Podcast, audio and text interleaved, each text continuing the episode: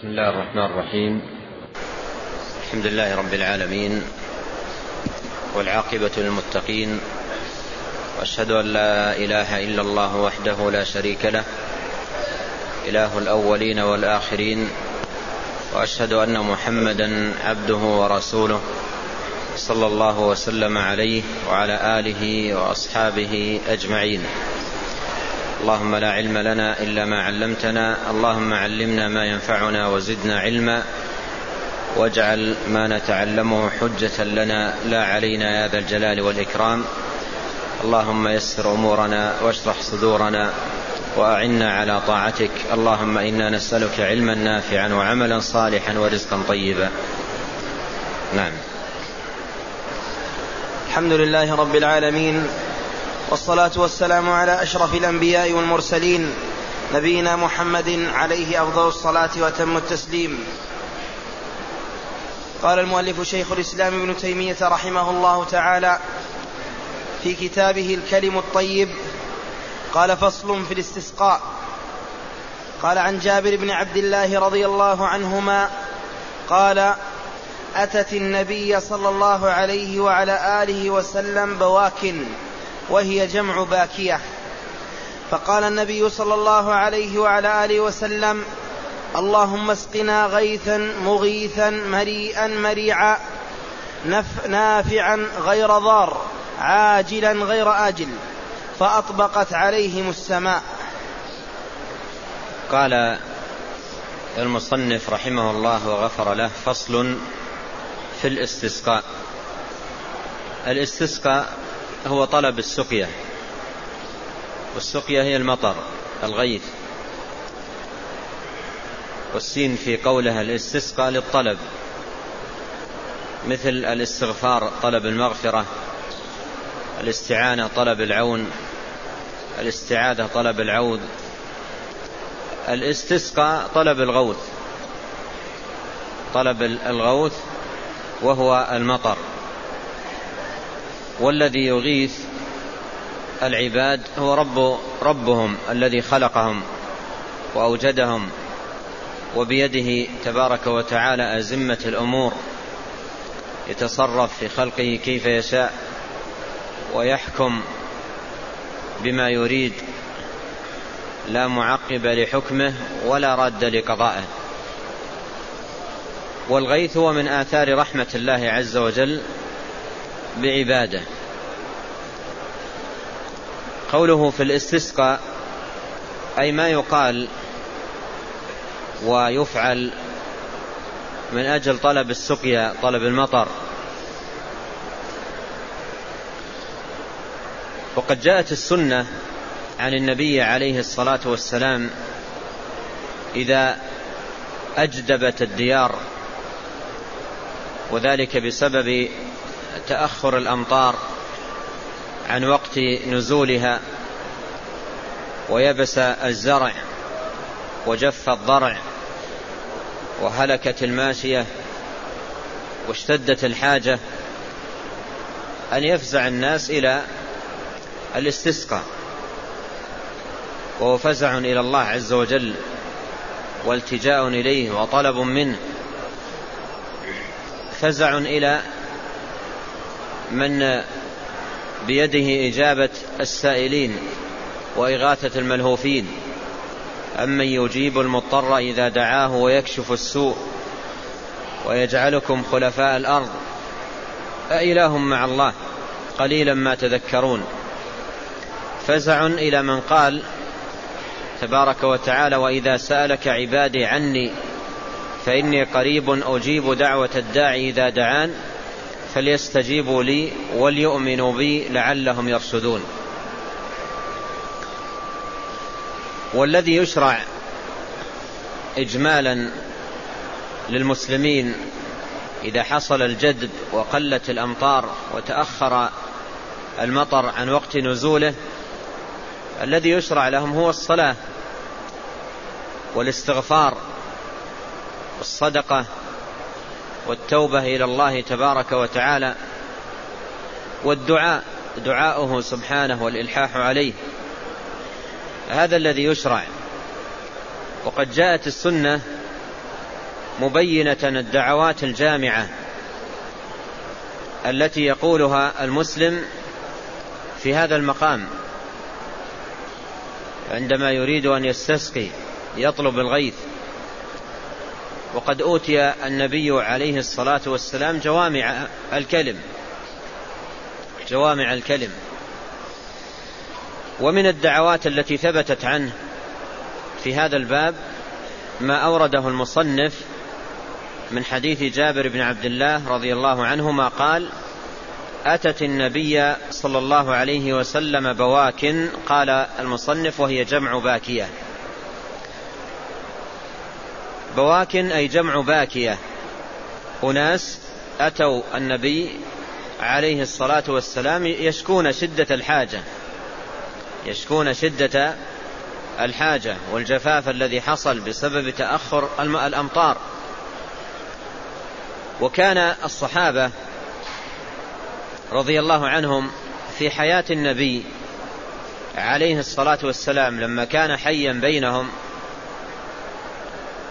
في مثل هذه الحال يأتون إليه صلى الله عليه وسلم ويطلبون منه أن يستسقي لهم، فيدعو هو عليه الصلاة والسلام وهم يؤمنون وراءه، لأنه عليه الصلاة والسلام مقدمهم وإمامهم وقدوتهم وأسوتهم وخليل الرحمن وصفيه صلوات الله وسلامه عليه، فيأتون إليه صلوات الله وسلامه عليه ويذكرون له الحاجة فيستسقي وهم يؤمنون. وبعد موته عليه الصلاة والسلام كانوا يطلبون من أفاضلهم ومقدميهم في الخير والنبل والمكانة، يطلبون منهم أن يستسقوا لهم بأن يدعوا لهم بالغيث وهم يؤمنون، كما جاء عن أمير المؤمنين عمر بن الخطاب رضي الله عنه لما حصل الجدب في زمانه وتأخرت الأمطار قال كلمته المشهورة التي تبين الحال والنهج الذي كان عليه الصحابة ومن اتبعهم بإحسان، قال: اللهم إنا كنا نستسقي بنبينا والآن نستسقي بعم نبينا فأسقنا. نستسقي بنبينا أي نطلب من نبينا أن يدعو لنا، ولكنه مات عليه الصلاة والسلام، ومن مات انقطع عمله كما أخبر بذلك عليه الصلاة والسلام، قال: إذا مات ابن آدم انقطع عمله إلا من ثلاث: صدقة جارية، وعلم ينتفع به، وولد صالح يدعو له. والآن نستسقي بعم نبينا أي نطلب من عم نبينا أن يدعو الله لنا ونؤمن وراءه، مثلما كنا في حياة النبي عليه الصلاة والسلام نطلب منه أن يدعو فيدعو ونحن نؤمن. ولما مات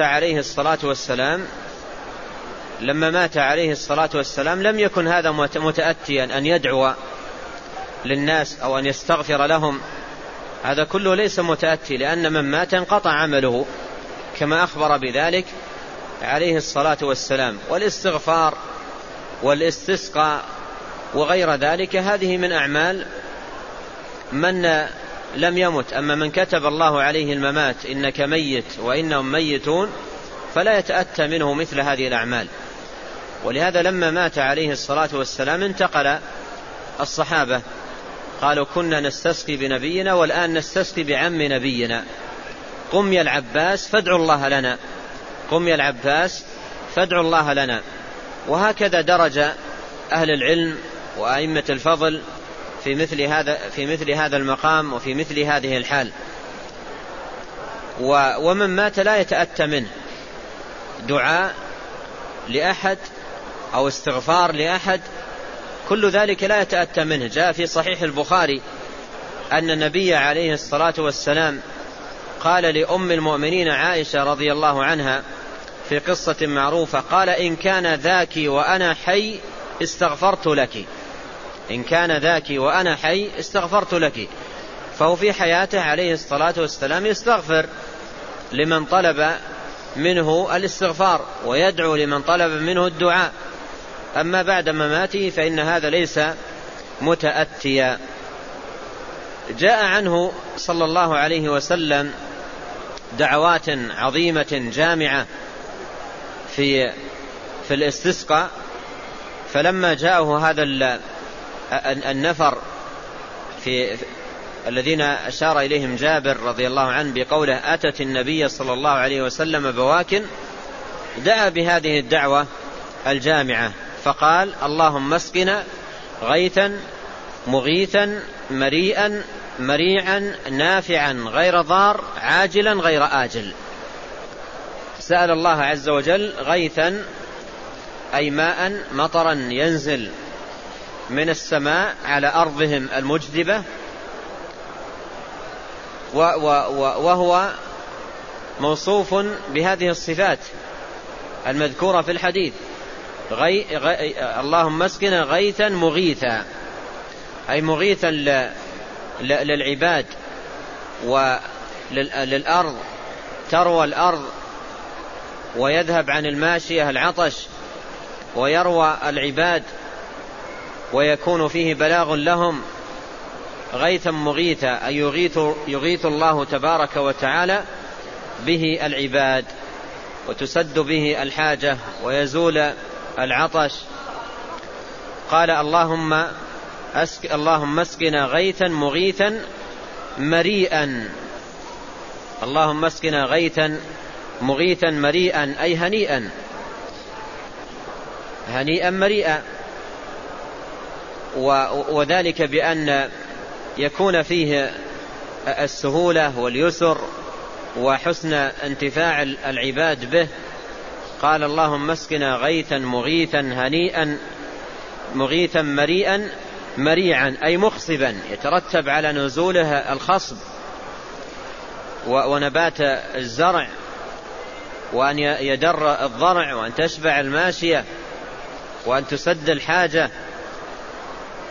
مريئا مريعا نافعا غير ضار، نافعا غير ضار، وهذا فيه أن المطر إذا نزل لا يخلو من هاتين الحالتين، إما أن ينفع أو أن يضر، فهو يسأل الله تبارك وتعالى أن يكون في المطر الذي ينزل نفع ولا يكون فيه مضرة، ولا يكون فيه مضرة، لأن المطر قد يكون نزوله عقوبة وضرر على العباد وإهلاك لهم، وقد يكون نزوله نفع للناس وللدواب وللزروع وللأرض فتنبت من كل زوج بهيج.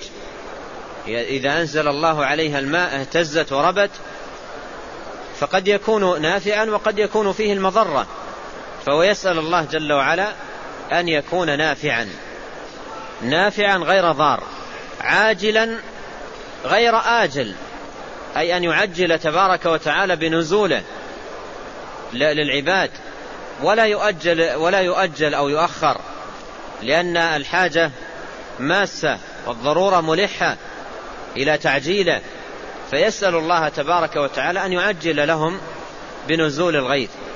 فهذه دعوة جامعة بنزول الغيث، نزول المطر، مع هذه المعاني المطلوبة، المعاني العظيمة المطلوبة في الغيث الذي ينزل، أن يكون هنيئا وأن يكون مريئا وأن يكون عاجلا غير ضار وأن يكون مخصبا للأرض منبتا للزرع، فيه الفائدة للناس ليس فيه المضرة. نعم. قال فأطبقت عليهم السماء، أطبقت عليهم السماء على إثر دعواته العظيمة، وأطبقت السماء أي غطى السحاب الأرض، غطى السحاب الأرض، فأطبقت السماء بالسحاب المحمل بالغيث. نعم. وعن عائشة رضي الله عنها قالت شكى الناس إلى رسول الله صلى الله عليه وسلم قحوط المطر، فأمر بمنبر فوضع له في المصلى، ووعد الناس يوما يخرجون فيه، فخرج رسول الله صلى الله عليه وعلى آله وسلم حين بدا حاجب الشمس فقعد على المنبر فكبر وحمد الله عز وجل ثم قال: إنكم شكوتم جدب دياركم واستئخار المطر عن إبان زمانه عنكم، وقد أمركم الله سبحانه أن تدعوه ووعدكم أن يستجيب لكم. ثم قال: الحمد لله رب العالمين الرحمن الرحيم مالك يوم الدين، لا إله إلا الله يفعل ما يريد، اللهم أنت الله لا إله إلا أنت الغني ونحن الفقراء، أنزل علينا الغيث واجعل ما أنزلت لنا قوة وبلاغا إلى حين. ثم رفع يديه فلم يزل في الرفع حتى بدا بياض إبطيه، ثم حول إلى الناس ظهره وقلب أو حول رداءه وهو رافع يديه، ثم أقبل على الناس ونزل فصلى ركعتين، فأنشأ الله عز وجل سحابة فرعدت وبرقت ثم أمطرت بإذن الله تعالى، فلم يأت مسجده حتى سالت السيول. فلما رأى سرعتهم إلى الكن ضحك صلى الله عليه وعلى آله وسلم حتى بدت نواجذه، فقال: أشهد أن الله على كل شيء قدير وأني عبد الله ورسوله. خرجهما أبو داود. ثم أورد المصنف رحمه الله حديث أم المؤمنين عائشة رضي الله عنها وأرضاها زوج النبي صلى الله عليه وسلم قالت: شكى الناس إلى رسول الله صلى الله عليه وسلم قحوط المطر. قولها شكى الناس إلى رسول الله صلى الله عليه وسلم قحوط المطر هو مثل الذي مر معنا في حديث جابر: أتى النبي صلى الله عليه وسلم بواكن أن يشكون قحوط المطر. وهذا أمر معتاد جرى عليه الصحابة في مثل هذا الحال، وتكررت به الأحاديث أنه عندما يحصل القحط ويتأخر المطر عن وقت نزوله يأتون إلى النبي عليه الصلاة والسلام ويطلبون منه الدعاء أن يدعو الله تبارك وتعالى لهم بأن ينزل تبارك وتعالى عليهم الغيث. قال: شكى الناس إلى رسول الله صلى الله عليه وسلم قحوط المطر. وقحوط المطر هو عدم نزوله وما يترتب على ذلك من الجفاف في الأرض، وأيضا جفاف الضرع بهيمة الأنعام وضعفها وهزالها ويبس الزرع وما يترتب على ذلك أيضا من المجاعات في الناس، فالناس بحاجة إلى نزول الغيث. وإذا حصل لهم القحط تضرروا في زروعهم وتضرروا في ماشيتهم وتضرروا في أنفسهم ومصالحهم. قال: شكى الناس إلى رسول الله صلى الله عليه وسلم قحوط المطر، فأمر بمنبر، والمنبر معروف، وكان المنبر الذي يوضع للرسول عليه الصلاة والسلام ليس له درجات عالية جدا، وإنما 3 درجات أو 4 أو قريبا منها، حتى يرتفع إذا وقف يخطب الناس يراه البعيد مثل ما يراه القريب، وهذا هو المقصود منه.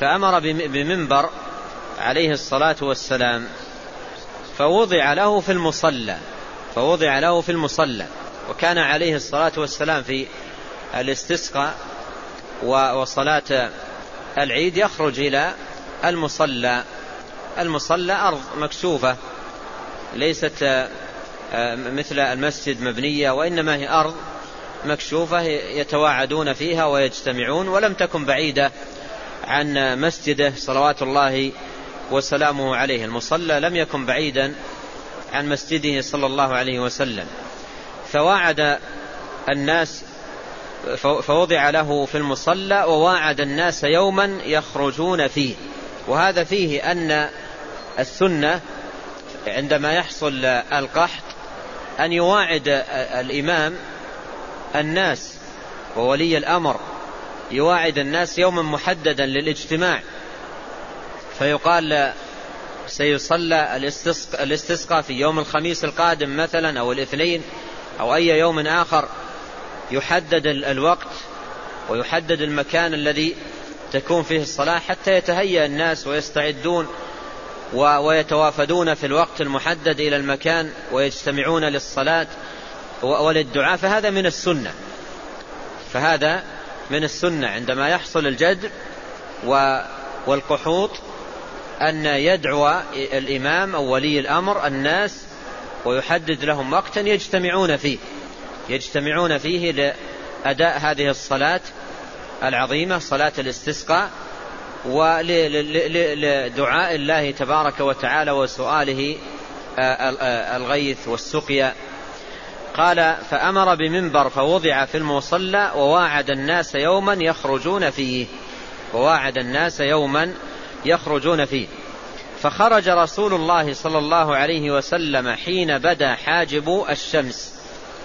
وهذا فيه أن صلاة الاستسقاء تكون بعد طلوع الشمس، صلاة الاستسقاء مثل وقت صلاة العيد، إذا طلعت الشمس يجتمع الناس في هذا الوقت في المصلى ثم يؤدون هذه الصلاة مجتمعين ويدعون الله تبارك وتعالى بنزول الغيث. قال ووعد الناس يوما يخرجون فيه فخرج رسول الله صلى الله عليه وسلم حين بدا حاجب الشمس فقعد على المنبر فكبر وحمد الله عز وجل ثم قال، أي أنه صلوات الله وسلامه عليه خطبهم. وهذا الحديث حديث عائشة يفيد أن الخطبة التي في صلاة الاستسقاء قبل الصلاة، لأنه قالت هنا خطبهم ثم بعد ذلك قالت ونزل فصلى ركعتين أي بعد الخطبة. وجاء في أحاديث أخرى ما يدل على تقديم الصلاة على الخطبة، والأمر في ذلك واسع، سواء قدمت الصلاة على الخطبة أو قدمت الخطبة على الصلاة، في كل منهما ورد الدليل الثابت عن رسول الله صلوات الله وسلامه عليه. ثم قال، أي خطبهم وهو على المنبر صلوات الله وسلامه عليه، قال إنكم شكوتم جدب دياركم واستئخار المطر عن إبان زماله عنكم.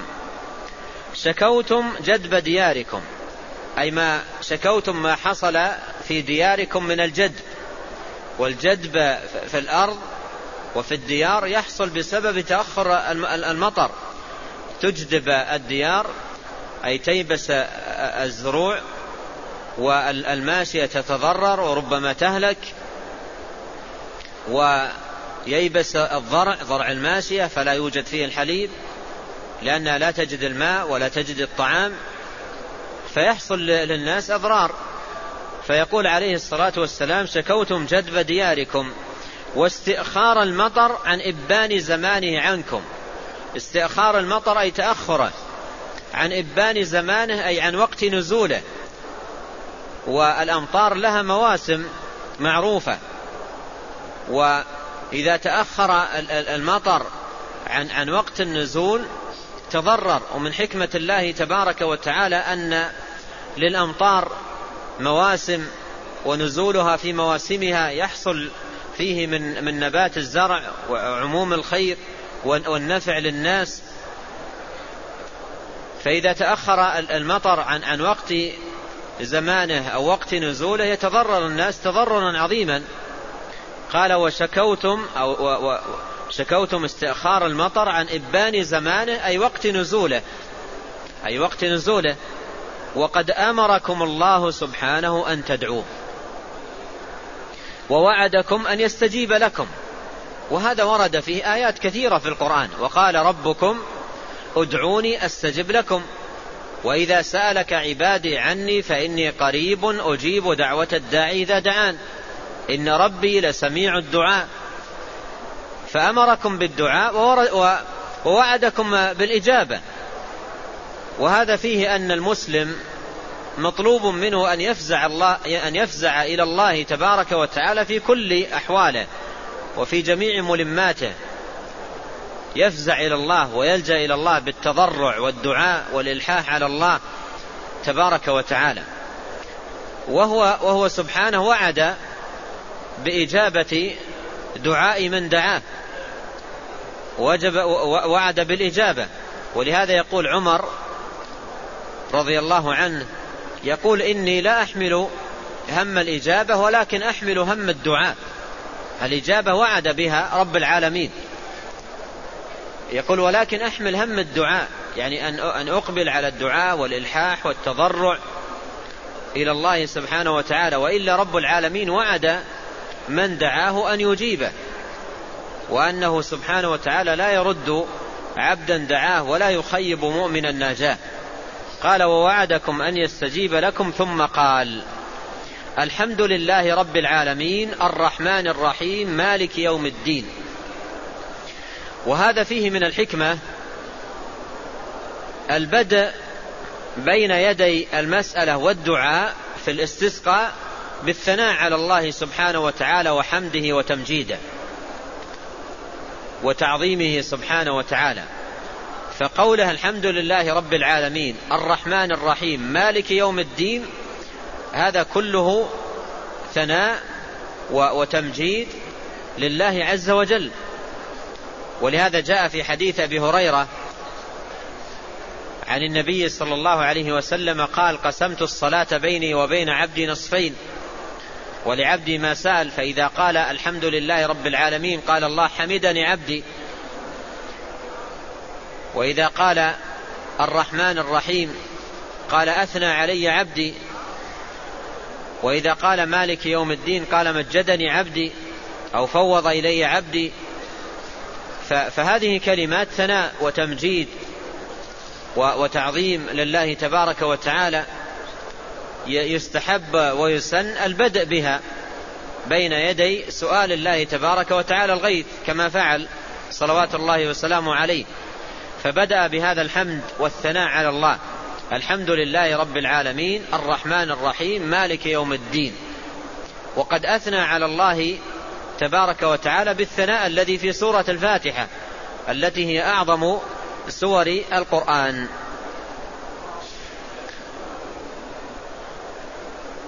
وهذا الثناء الذي جاء في سورة الفاتحة جاء أيضا بين يدي دعاء، ففي سورة الفاتحة اهدنا الصراط المستقيم، ولكن هذا الدعاء لم يأتي إلا بعد الثناء على الله تبارك وتعالى بقولها الحمد لله رب العالمين الرحمن الرحيم مالك يوم الدين.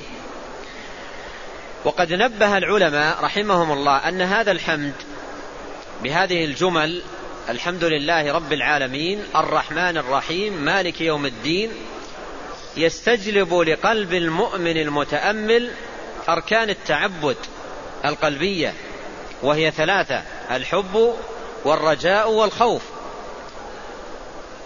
وهذه أركان ثلاثة للتعبد لا بد من وجودها في قلب المتعبد، أن يعبد الله حبا فيه ورجاء لثوابه وخوفا من عقابه. وهذا الحمد بهذه الجمل يستجلب لقلب الحامد هذه الأركان. ففي قوله الحمد لله رب العالمين المحبة، وفي قوله الرحمن الرحيم الرجاء يرجون رحمته، وفي قوله مالك يوم الدين الخوف. قال تعالى وما أدراك ما يوم الدين، ثم ما أدراك ما يوم الدين يوم لا تملك نفس لنفس شيئا والأمر يومئذ لله. فهذا يستجلب الخوف. فبهذا الحمد العظيم المبارك يستجلب المسلم الحامد لقلبه هذه الأركان العظيمة للتعبد: حب الله تبارك وتعالى، ورجاء ثوابه، وخوف عقابه. ويسمي العلماء رحمهم الله هذه الثلاث أركان التعبد القلبية. ومعنى أركان التعبد القلبية أي التي يطلب من كل عابد أن يقيم عليها عبادته من صلاة وصيام وحج وصدقة. لماذا تحج؟ لأني أحب الله وأرجو ثوابه وأخاف عقابه. لماذا تصلي؟ لأني أحب الله وأرجو ثوابه وأخاف عقابه. وهكذا في كل عبادة، في كل عبادة يتقرب بها المسلم إلى الله تبارك وتعالى يتقرب بها إليه حبا له ورجاء لثوابه وخوفا من عقابه. ثم قال: لا إله إلا الله يفعل ما يريد. لا إله إلا الله يفعل ما يريد. وتأملوا رعاكم الله هذا الفزع إلى توحيد الله تبارك وتعالى. والتوحيد مفزع، يفزع الإنسان إلى التوحيد والإخلاص. وقد مر معنا أحاديث كثيرة وأدعية عديدة فيها الفزع إلى التوحيد في الكربات وفي الشدائد والملمات. مر معنا فزع يونس عليه السلام: لا إله إلا أنت سبحانك إني كنت من الظالمين. مر معنا فزع النبي عليه الصلاة والسلام إلى التوحيد، كان يقول في الكرب: لا إله إلا الله العظيم الحليم، لا إله إلا الله رب العرش العظيم، لا إله إلا الله رب السماوات ورب الأرض ورب العرش الكريم. فالتوحيد يفزع إليه في الملمات وفي الشدائد. وهذه الكلمة لا إله إلا الله هي كلمة التوحيد، ولا يوجد توحيد إلا بهذه الكلمة، هي كلمته الدالة عليه. ولا يمكن أن يتحقق للعبد توحيد إلا بهذه الكلمة نطقا وفهما وتحقيقا، لا يكون التوحيد إلا بها. فهي كلمة التوحيد، فهي كلمة التوحيد الذي لا توحيد للعباد إلا بها، لا إله إلا الله. وقد دلت على التوحيد، والتوحيد هو مدلولها، وهي قائمة على ركنين: النفي والإثبات. نفي في أولها وإثبات في آخرها. نفي عام في أولها لا إله، نفي عام للعبودية عن كل من سوى الله، وإثبات خاص في آخرها للعبودية بكل معانيها لله وحده. فلا إله إلا الله معناها لا معبود بحق إلا الله، فهو المعبود بحق ولا معبود بحق سواه، هو الذي يركع له ويسجد، وهو الذي يدعى ويعبد وتصرف له تبارك وتعالى أنواع العبادة. لا رب سواه ولا معبود بحق إلا هو تبارك وتعالى. ففزع إلى هذه الكلمة. والفزع إلى التوحيد يمر علينا كثيرا في دعوات النبي عليه الصلاة والسلام في الشدائد والكربات وفي الملمات وفي الاستغفار وفي غير ذلك من الأحوال، مما يدل على عظم مقام التوحيد وشدة حاجة العبد دوما وأبدا في كل أحواله وجميع شؤونه إلى ذكر كلمة التوحيد وتردادها وتكرارها مع استحضار معناها وتحقيق مدلولها. فهي أعظم الطاعات وأجل القربات. وقد كان عليه الصلاة والسلام يكثر من هذه الكلمة، وكذلك الأنبياء قبله يكثرون منها في يوم عرفة خير الأيام، كما ثبت بذلك الحديث عنه صلى الله عليه وسلم حيث قال: خير الدعاء دعاء يوم عرفة، وخير ما قلته أنا والنبيون من قبلي لا إله إلا الله وحده لا شريك له، له الملك وله الحمد وهو على كل شيء قدير. قال هنا: لا إله إلا الله أي لا معبود بحق إلا هو يفعل ما يريد، أي شيء يريده تبارك وتعالى يفعله، لا لا لا لا لا لا لا معقب لحكمه ولا راد لقضائه، يفعل ما يريد. يفعل ما يريد أي أنه تبارك وتعالى يفعل الشيء الذي يريده، لا لا لا راد لحكمه ولا معقب لقضائه. ما شاءه تبارك وتعالى كان، لا يرده راد ولا يمنعه مانع. ما يفتح الله للناس من رحمة فلا ممسك لها، وما يمسك فلا مرسل له من بعده. إن يمسسك الله بضر فلا كاشف له إلا هو، وأن يردك بخير فلا راد لفضله. فالشيء الذي يريده تبارك وتعالى، الشيء الذي يريده تبارك وتعالى لا يستطيع أحد رده، لا معقب لحكمه ولا راد لقضائه تبارك وتعالى، يفعل ما يريد.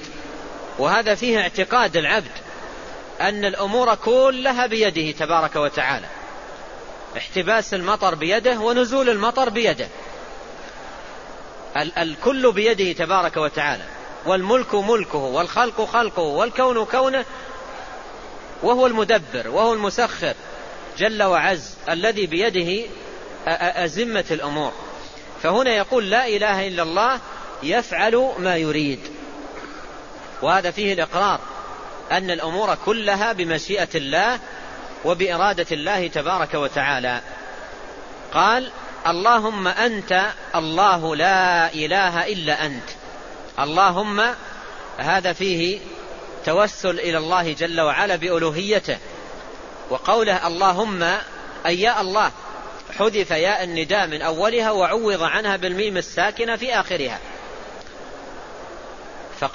فقول اللهم معناها يا الله، حذف منها ياء النداء في الأول وعوض عنها بالميم الساكنة.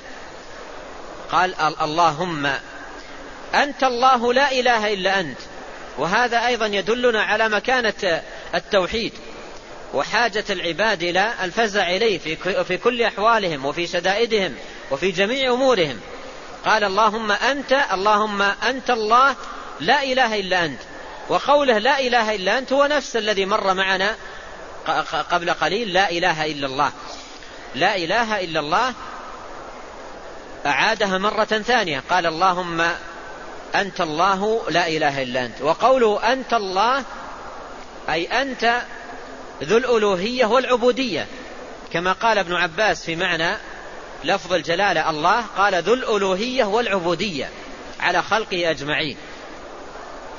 وهذا الاسم العظيم الله دال على ألوهية الله، دال على ألوهية الله، وهي اتصافه تبارك وتعالى بصفات الكمال التي استحق بها أن يؤله ويعبد وتصرف له العبادة، ودال على العبودية وهي ما يقتضيه هذا الاسم من عبودية العباد لله وذلهم بين يديه تبارك وتعالى.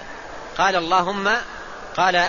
اللهم أنت الله لا إله إلا أنت، أي لا معبود بحق سواك، أنت المعبود بحق ولا معبود بحق سواك، أنت المعبود الذي تصرف له أنواع العبادة، ومن العبادة الدعاء، كما قال عليه الصلاة والسلام الدعاء هو العبادة. فقائل لا إله إلا الله لا يدعو إلا الله، ولا يستغيث إلا بالله، ولا يطلب المدد والعون والعافية ونزول الغيث إلا من الله تبارك وتعالى. هذا هو معنى لا إله إلا الله، هذا هو معنى لا إله إلا الله. لا إله إلا الله تعني ألا يصرف شيء من العبادة إلا لله تبارك وتعالى، فهو المعبود بحق ولا معبود بحق سواه. قال لا إله إلا أنت، أنت الغني ونحن الفقراء. أنت الغني، الله جل وعلا غني من كل وجه، وغناه تبارك وتعالى ذاتي، غني غنى ذاتي من كل وجه عن عباده، غني عنهم، غني عن دعائهم، غني عن استغفارهم، غني عن صلاتهم، غني عن عبادتهم. لا تنفعه تبارك وتعالى طاعة من أطاع، ولا تضره تبارك وتعالى معصية من عصى. إذا اجتمع الناس ليصلوا الاستسقاء وليدعوه وليتذللوا بين يديه وليستغفروه ويطلبوا منه حاجتهم، كل ذلك لا ينفعه تبارك وتعالى، لأنه غني عن العباد، غني عن العباد، وغني عن صلاتهم، وغني عن استغفارهم، وغني عن تذللهم وخضوعهم، غني عنهم من كل وجه.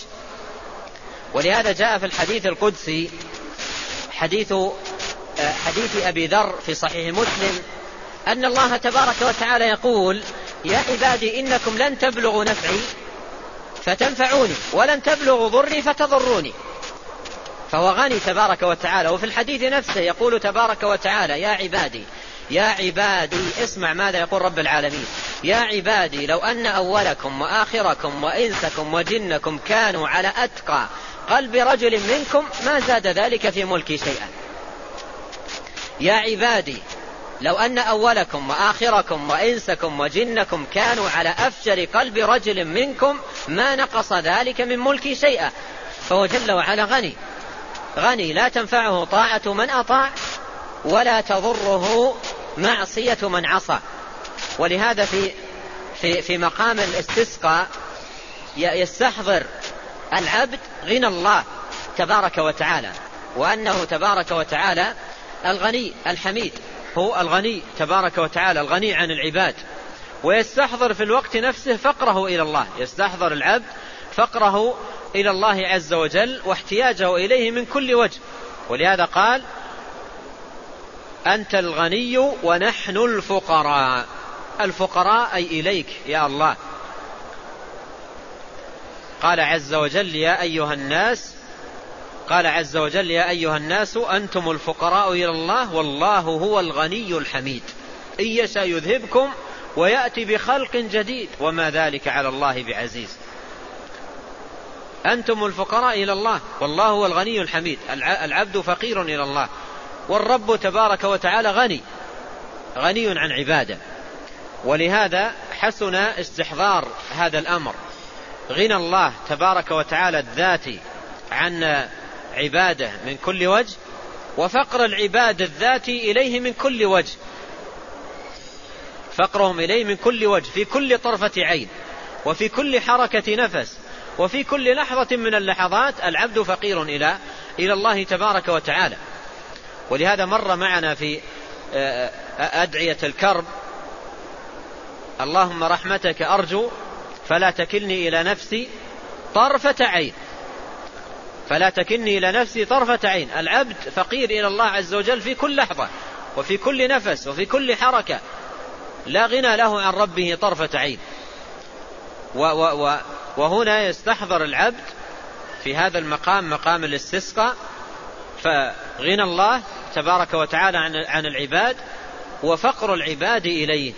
اللهم أنت الله لا إله إلا أنت، أنت الغني ونحن الفقراء.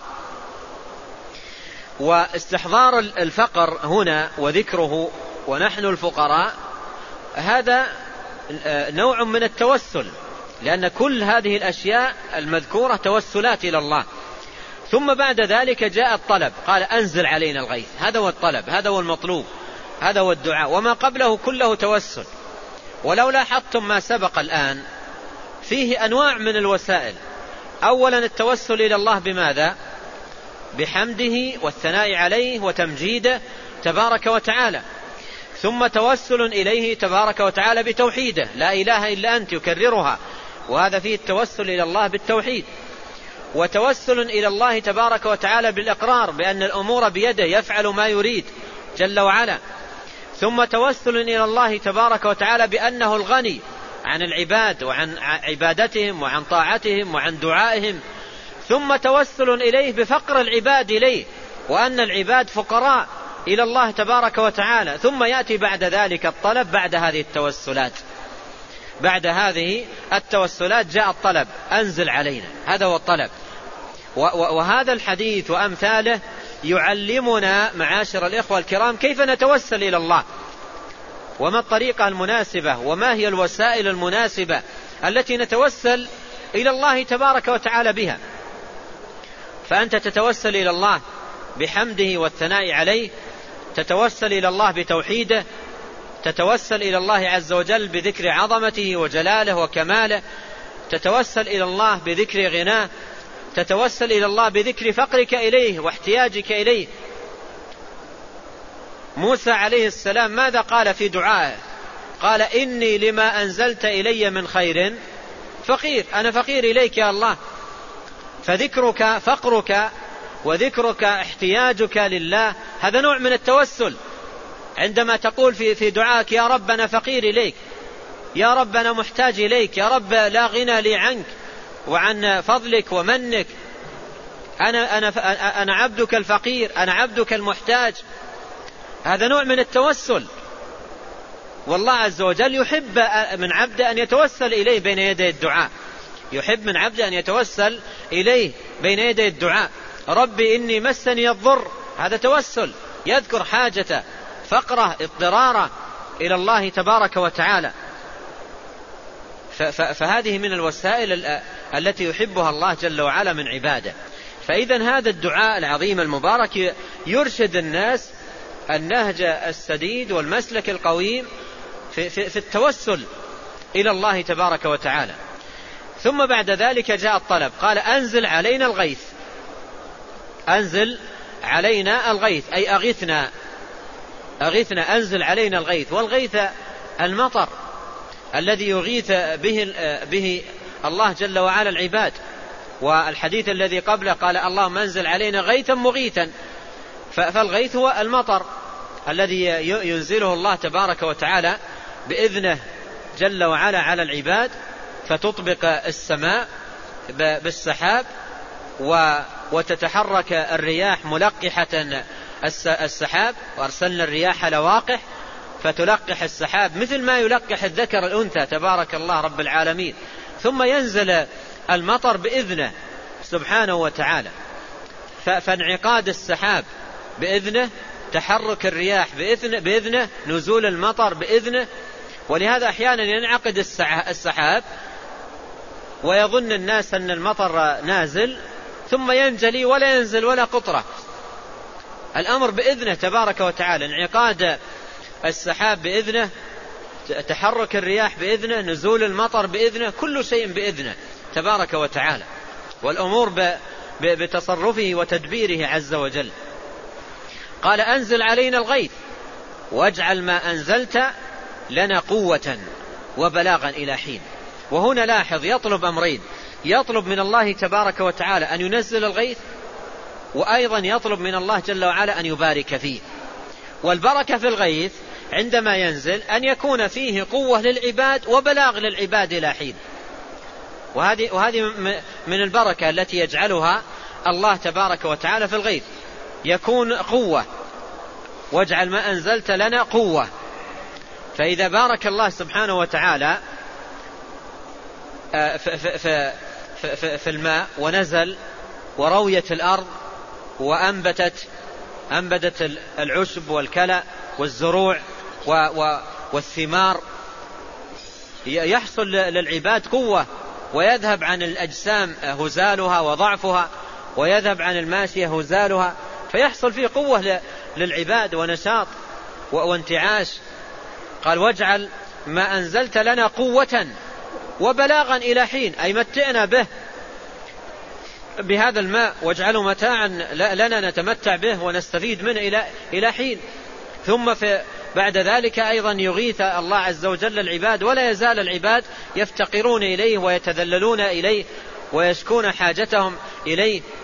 وتأخر المطر نفسه قد يكون باب خير للعباد، لأن العبد قد تعتريه غفلة ويعتريه نسيان ويعتريه انكباب على الدنيا. فإذا احتبس الماء وتأخر وجفت الأرض ويبس الزرع وهلكت الماشية، فهذه الشدة توجد عند المؤمن قوة إيمان، قوة التجاء ورجوع إلى الله تبارك وتعالى. ولهذا عدد العلماء رحمهم الله في المصائب فوائد. المصيبة قد تكون في ظاهرها محنة وفي باطنها منحة للعبد، تكون في ظاهرها محنة وبلاء، ولكن في باطنها منحة للعبد.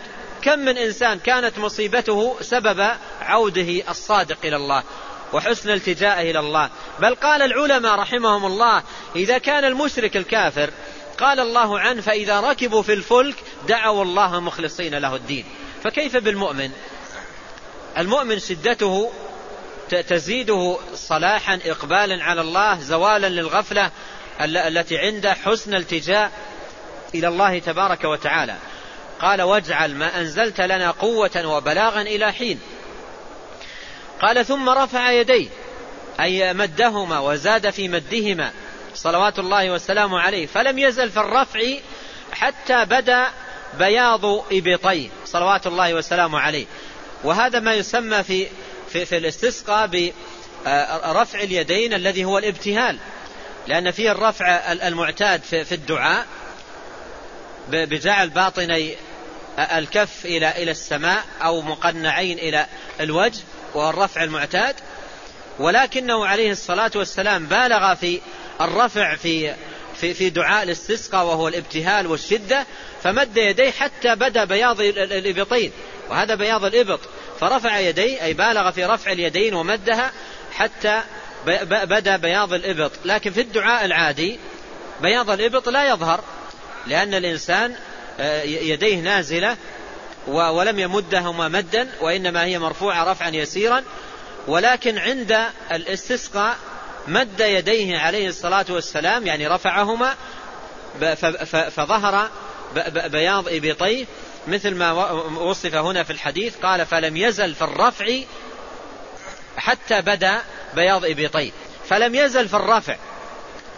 ولاحظ أن هذا يفيد أنه يبدأ رافعا يديه الرفع المعتاد يدعو الله، ثم لم يزل في الرفع يرفع يلح على الله ويناديه ويطلبه.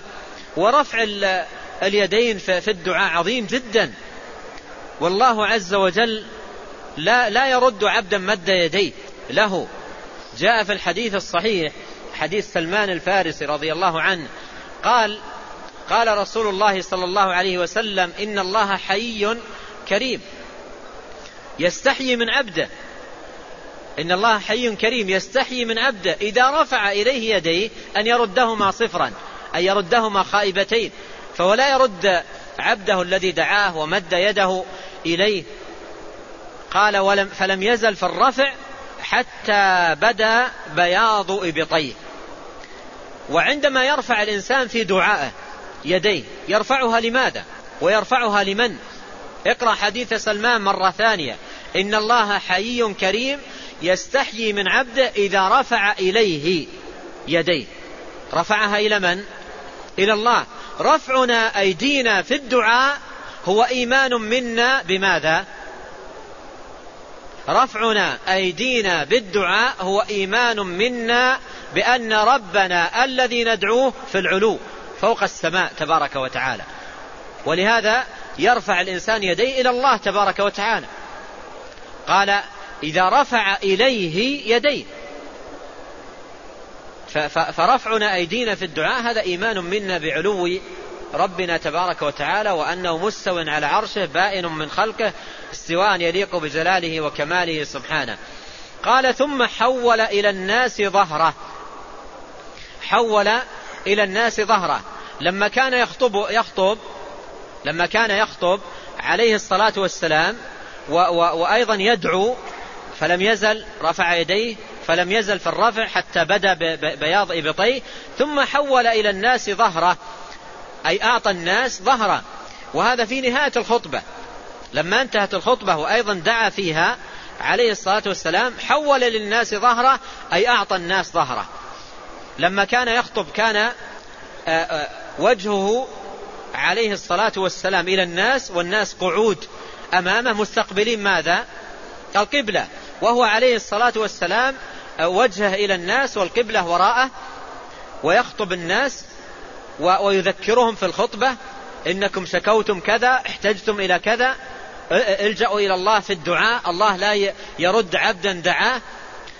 ثم حمد الله وأثنى عليه بين يدي الدعاء وتوسل إلى الله بأنواع من الوسائل، ثم بدأ يدعو صلى الله عليه وسلم اللهم أنزل علينا الغيث واجعل ما أنزلته بلاغا إلى حين، وهو ماد يديه صلوات الله وسلامه عليه. ولم يتوقف هنا إلى هذا الحد في الدعاء، بل استمر داعيا وأعطى الناس ظهره، فأصبح هو والناس مستقبلين ماذا؟ القبلة صلى الله عليه وسلم. وحول رداءه يعني خلع الرداء وقلب الرداء، واستمر يدعو وهو مستقبل القبلة ماد يديه معطي للناس ظهره ومستقبل القبلة يدعو الله تبارك وتعالى، وأيضا الناس يدعون الله تبارك وتعالى. فهذا يبين لنا الصفة، صفة الخطبة والدعاء. يبدأ الإمام بالخطبة يذكر الناس بما اجتمعوا إليه، يذكرهم بأهمية الدعاء ومكانته وقيمته وحاجة الناس إليه، يذكرهم بأن الله عز وجل يجيب دعاء الداعين، يذكرهم بأهمية الافتقار والاضطرار إلى الله عز وجل، يذكرهم بذلك، ثم يبدأ بالدعاء. وقبل أن يدعو ويذكر حاجته يذكر وسائل بين يدي الدعاء، اللهم أنت كذا أنت كذا أنت كذا، يتوسل إلى الله عز وجل ويذكر فقره واحتياجه ثم يدعو. ولما ينتهي من ذلك ويفرغ منه يعطي الناس ظهره، يتحول إلى جهة القبلة ويقلب رداءه كما قال هنا، ثم حول إلى الناس ظهره، يعني بدل أن كان وجهه إلى الناس أعطاهم ظهره وأصبح مستقبلا القبلة. ثم حول ظهره إلى الناس وقلب أو حول رداءه، وقلب أو حول رداءه، قلب رداءه أو حوله، يعني أصبح الجانب الرداء الأيمن في الأيسر والأيسر في الأيمن، والرداء قلب الرداء، فأصبح الجنب الأيسر من الرداء في الجنب الأيمن، والأيمن في الأيسر، والرداء مقلوب، فأصبح باطن الرداء هو الظاهر، وظاهر هو المخفي. وهذا القلب للرداء والتحويل قال العلماء هذا فيه نوع من التفاؤل بتغير الأحوال وتبدلها، بدل ما تكون الأرض مقحطة تتحول إلى مربعة ومنبتة وفيها الزرع، ففيه تفاؤل بتغير الأحوال.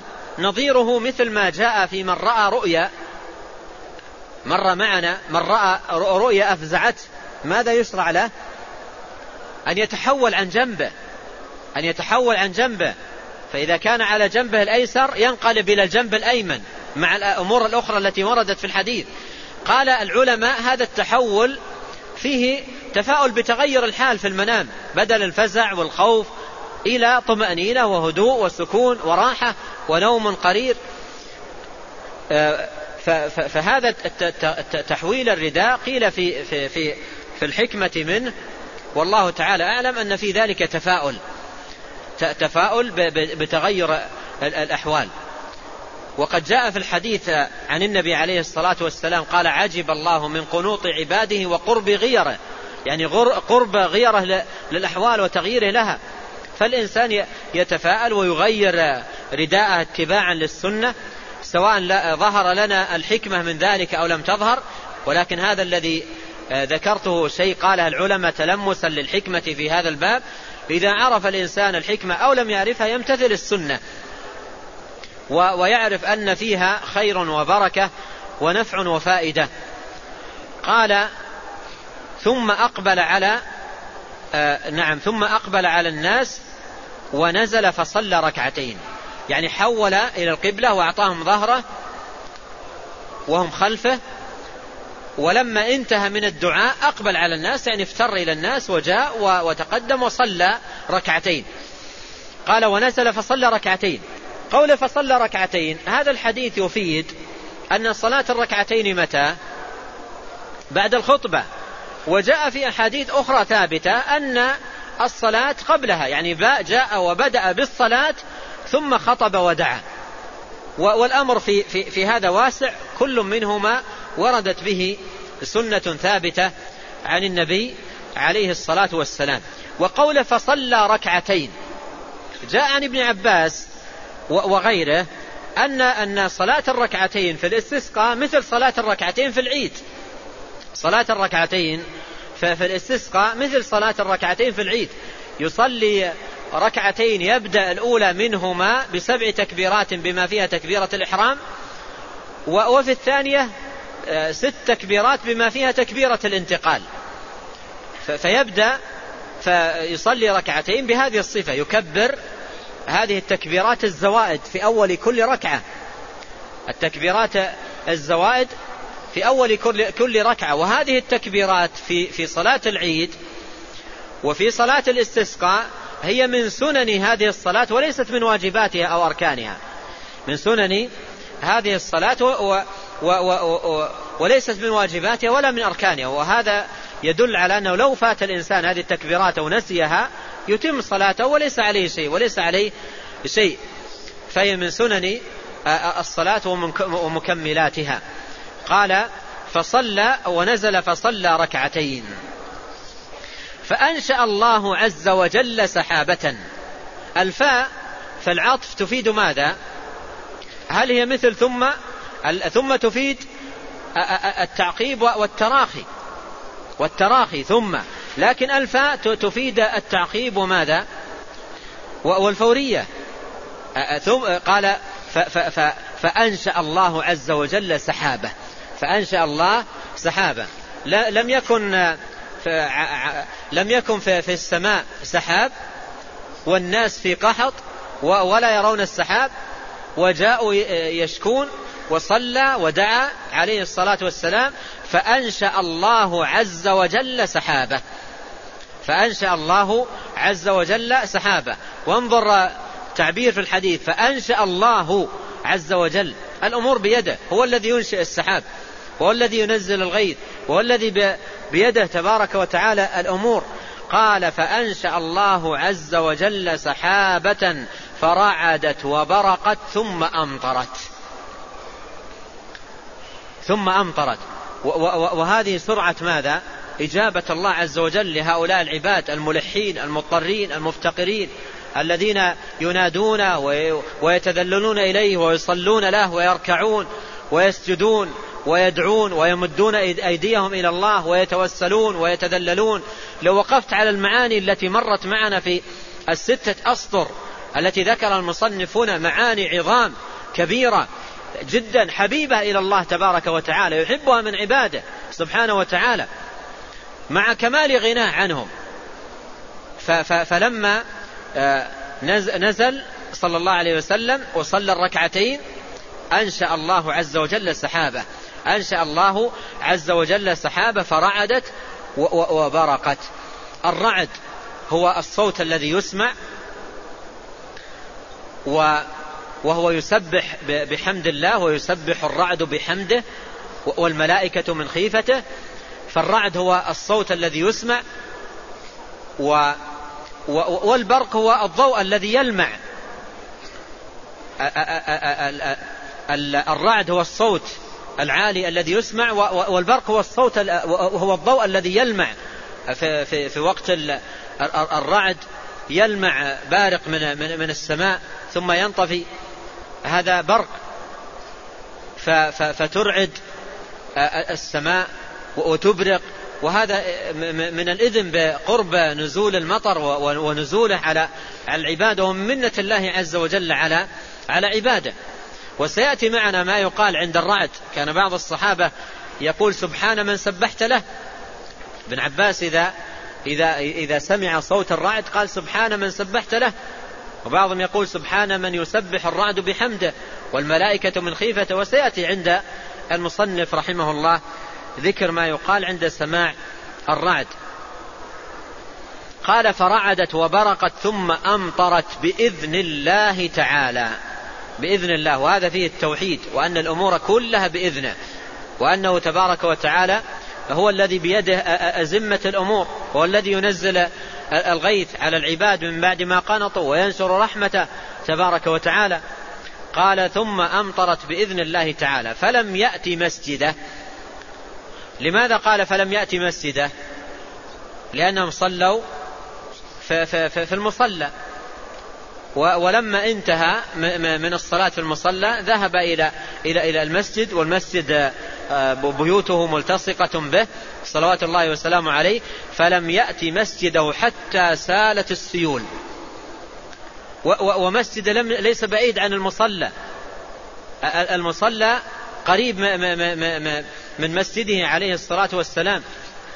فلم يصل إلى إلى إلى مسجده إلا وقد سالت السيول، ربما أنه لا يبلغ كيلو واحد بعده، فلم يصل المسجد إلا وسالت السيول. المطر نزل عليهم وهم أين؟ في المصلى، فنزل فأنشأ الله السحابة فرعدت وبرقت، وكلها عطفوها بالفاء، فنزلت سحابة فرعدت فبرقت، ثم أمطر بإذن الله تبارك وتعالى، ثم نزل المطر، ولم يصل عليه الصلاة والسلام مسجده حتى سالت السيول. فلما رأى عليه الصلاة والسلام سرعتهم إلى الكن، ما هو الكن؟ ما يستكن به الإنسان عن المطر، يذهب يدخل تحت سقف البيت، أو مثلا تحت شيء يستظل عن المطر، ينزل منهمر، الماء نزل منهمرا من السماء، وذهب الناس كل يسعى يبحث عن مكان يستكن فيه لأن الأمطار تنزل. فلما رأى سرعتهم، يعني ذهابهم مسرعين إلى الكن، إلى ما يستكنون به من الأمطار النازلة، ضحك عليه الصلاة والسلام حتى بدت نواجذه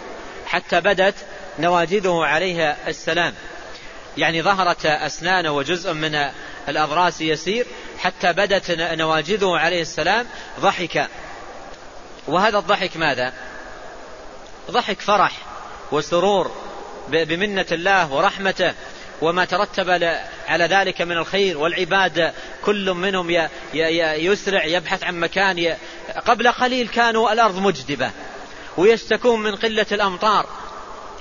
من قلة الأمطار، وقحط، ولا يوجد ماء، والأرض جفاف، ولا يجدون مرعى قبل قليل. ثم لم يصلوا، والصلاة تأخذ منهم كم؟ ربع ساعة بالكثير، نصف ساعة، ثم يتحول الأمر إلى هذا الخير العظيم. ضحك عليه الصلاة والسلام حتى بدت نواجذه، فقال: أشهد أن الله على كل شيء قدير، أشهد أن الله.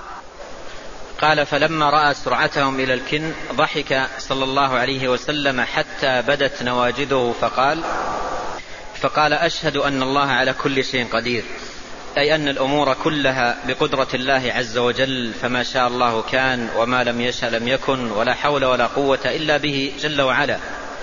وهذا فيه عظم آثر افتقار العباد والتجاؤهم إلى الله، وتوحيدهم وإخلاصهم ودعائهم وتذللهم وانكسارهم بين يديه، وفزعهم إلى الصلاة وإلى التوحيد وإلى الدعاء، واضطرارهم إليه وافتقارهم بين يديه، افتقارهم إلى من بيده أزمة الأمور ومقاليد السماوات والأرض جل وعز. وهذا يفيدنا ليس الأمر فقط في باب الاستسقاء، بل في كل حال، في كل ضراء وفي كل شدة وفي كل حال من الأحوال يفزع المسلم إلى الله ويلتجئ إلى الله ويتذلل إلى الله. كان عليه الصلاة والسلام إذا حزبه أمر فزع إلى ماذا؟ إلى الصلاة، يصلي ويدعو الله ويتذلل بين يديه ويطلب منه كشف الضر وقضاء الأمر وإصلاح الحال. الأمر بيد الله جل وعلا، إن الله على كل شيء قدير. إيمانك بأن الله على كل شيء قدير يقوي صلتك به والتجاءك إليه، وأنك لا تتعاظم حاجة من الحاجات تسألها منه، أي حاجة تريدها منه اسأل، إن الله على كل شيء قدير، لا يتعاظمه أمر جل وعلا. إن الله على كل شيء قدير، إذا أراد شيئا إنما أمره أن يقول له كن فيكون، فلا تتعاظم أمرا، بل أقبل على الله بصدق. وانظر إلى هذه القصة وغيرها من القصص والأمور كثيرة جدا، فآمن بأن الله على كل شيء قدير، وأقبل عليه بصدق وادعه بإلحاح والتجئ إليه تمام الالتجاء. والله جل وعلا هو الذي بيده عز وجل العطاء والمنع والخفض والرفع والقبض والبسط، هو المعز المذل المعطي المانع، الذي بيده تبارك وتعالى أزمة الأمور. ولهذا لما رأى النبي عليه الصلاة والسلام هذا الخير الغامر والبركة النازلة والنعمة التي من الله تبارك وتعالى بها، قال: إن الله على كل شيء قدير، يعني هذا شيء من قدرته جل وعلا، هذا شيء من قدرته جل وعلا. إن الله على كل شيء قدير. قال: وأني عبد الله ورسوله. وانظر هذه الكلمة العظيمة التي قالها عليه الصلاة والسلام في هذا المقام، قال: وأني عبد الله، أنا عبد من عباد الله، أفتقر إلى الله وأتذلل إلى الله، ليس بيده عليه الصلاة والسلام هو نفسه إغاثة المستغيثين، وليس بيده إجابة المضطرين، وليس بيده هداية الضالين، هذا كله بيد الله، هو عبد والعبد لا يعبد. الذي يعبد من؟ الذي يعبد الذي بيده زمة الأمور، الذي هو على كل شيء قدير. فهنا يعلن عبوديته، أنا عبد، أشهد أني عبد، عبد لله، عبد لله، عبد من عباده، لكنه عليه الصلاة والسلام أفضل عباد الله وأكرم عباد الله. يقول صلى الله عليه وسلم في الحديث الصحيح: إن أتقاكم لله وأعلمكم بالله أنا. فهو صلوات الله وسلامه عليه أشرف العباد وأفضل العباد وأكمل العباد وأعظمهم طاعة لله تبارك وتعالى. فقال: وأني عبد الله، وأني عبد الله ورسوله، ورسوله أي الذي أرسلني وأمرني بإبلاغ الرسالة، فأنا رسول مرسل من الله جل وعلا. وأني عبد الله أي وأشهد أني عبد الله ورسوله. وهذه الكلمة عبد الله ورسوله قول المسلم لها يحقق له الوسطية في شأن الرسول عليه الصلاة والسلام. فالإيمان بأنه عبد يبعدك عن الغلو فيه، يبعدك عن الغلو. بعض الناس يغلو في الرسول عليه الصلاة والسلام فيعطيه من الصفات والخصائص ما ليس إلا لله جل وعلا، وهذا خطأ. وقول المسلم ورسوله هذا يبعده عن الجفاء، ففيها التوسط والاعتدال. فقال عليه الصلاة والسلام: أشهد أن الله على كل شيء قدير، وأني عبد الله ورسوله. ثم قال المصنف رحمه الله: خرجهما أبو داود، خرجهما أي حديث عائشة وحديث جابر، خرجهما أبو داود أي في سننه. أحسن الله إليكم وبارك فيكم ونفعنا الله بما قلتم.